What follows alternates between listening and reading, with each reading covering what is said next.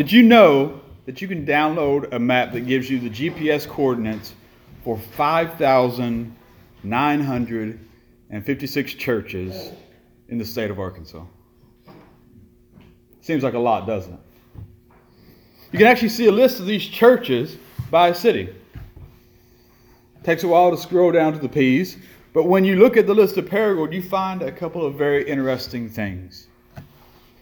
First of all, and literally first of all, the first church listed for Paragould is All Saints Episcopal Church. I looked a little deeper into this. I assumed that the churches were listed in order of best potluck. That's not it. My next guess was they were using some sort of clergy rating system to determine which one to list first. And surprisingly, that wasn't it either. Apparently, the order was done alphabetically. And I thank God that there is no Aaron A. Aronson House of Worship. Now, regardless of why we are number one, it's good to be recognized. As you read this list, there's another interesting thing that will pop out to you. It's pretty small. As a matter of fact, the church right across the street is not on that list. And that church across the street has been there as long as I've been alive, I think. I found that a few churches that I drive past regularly in Paragould weren't on that list. So this tells me something. If that many churches are missing from Paragould alone, then the number 5,956 is a significant underestimate. We may be looking at something closer to 7,000 churches in Arkansas. Now I appeal to you, brothers and sisters, by the name of our Lord Jesus Christ, that all of you be in agreement, and that there be no division among you, but that you be united in the same mind and the same purpose that purpose that Paul is speaking of is proclaiming the gospel, the good news of Christ on the cross. And I would like to think that all of these 7,000 uh, or so churches across the state have read this plea from Paul to the church in Corinth and they have taken it to heart. I would like to think that they are all sharing the good news this morning of God's unending and undeserved grace that He poured out to us from the cross the moment that we deserved His grace the least. I would like to think that. But we all know that probably isn't true. This week we saw firsthand the hurt and damage that can be done by those who refuse to extend the same grace to others that God has extended to them. Every day in this country, in this world, People are told that they are undeserving of God's love. They are told that they are not welcome in the kingdom of heaven. They are rejected, ridiculed, reviled, and abused. Sadly, many of them may never walk through the doors of another church because they believe that this is the message of the universal church. But it isn't. Now, I cannot imagine a more beautiful and powerful and moving way to connect with each other, with our ancestors, and with Christ than the liturgy of the Holy Eucharist. That is not the reason I was called here. I'm not here to recite creeds or collects. I'm not here to celebrate the Eucharist. Just as Paul told those in Corinth, I am not here to baptize. I am not here to preach, but don't leave yet. You're still stuck with me for a few more minutes. I'm not here to preside over weddings and funerals. I am here for one simple reason. I believe that something amazing happened on that cross. And I believe that what happened there is the greatest news that any one of us could ever hear. And because I believe this, that God's grace and mercy for us is greater than we could ever deserve, I can't shut up about it. If it takes me standing in this pulpit to share that news, then that's what I'm going to do.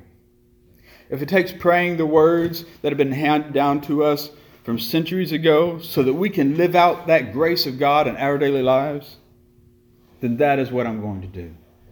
If it takes celebrating the Eucharist to remind us of the gift that was given to us, if it takes celebrating the Eucharist to relive every Sunday that ultimate sacrifice, then that is what I'm going to do. If it takes me standing here in Paragould, Arkansas, from now until my last breath, just to tell everyone that will listen that Christ loves them so much that he would suffer death again and again with every breaking of the bread and every pouring of the wine, then that is what I will do. If someone needs to hear this every time I step into the pulpit, then I will say it every time. You are the beloved sons and daughters of God. You have died and risen with Christ, and no one can take that away from you. You don't need any preacher's permission to be the part of the body of Christ, of this one holy and universal church. Christ made you a part of this body when he suffered death, was buried, and on the third day he rose again. That is what I will stand up here and preach week after week. That is what I will preach. But if I'm being honest, that is not what I will live. I would do anything to make those who are brokenhearted and rejected know the good news of the cross. My mission is to make them all realize that they are a part of this life giving body of Christ. But I'll fall short. Sometimes I fall way short. Despite all the urgings of Paul and John and all the writers in the New Testament and countless saints who have come before me, even in spite of the commands of Jesus himself, I still find myself being selfish with the unbounded grace that has been given to me. You see, there are those who use their religious authority to reject others. There are those who choose to interpret Scripture for the sole purpose of trying to deny others a place in God's kingdom. There are those who will use the name of Christ to justify rejecting their own children, forcing them to live and die without knowing the love of the people that need to love them the most. I cannot tell you the lengths that I, that I will go through just so that I can distance myself from the people that do this stuff. If their words or actions in the name of the religion have left someone brokenhearted, then I want nothing to do with them.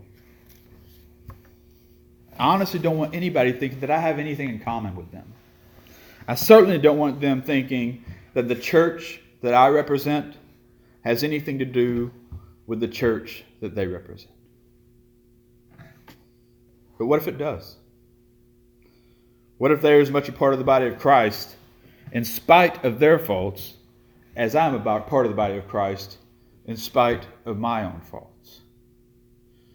Now, if I have a hard time extending grace, imagine how difficult it must be for the targets of their animosity.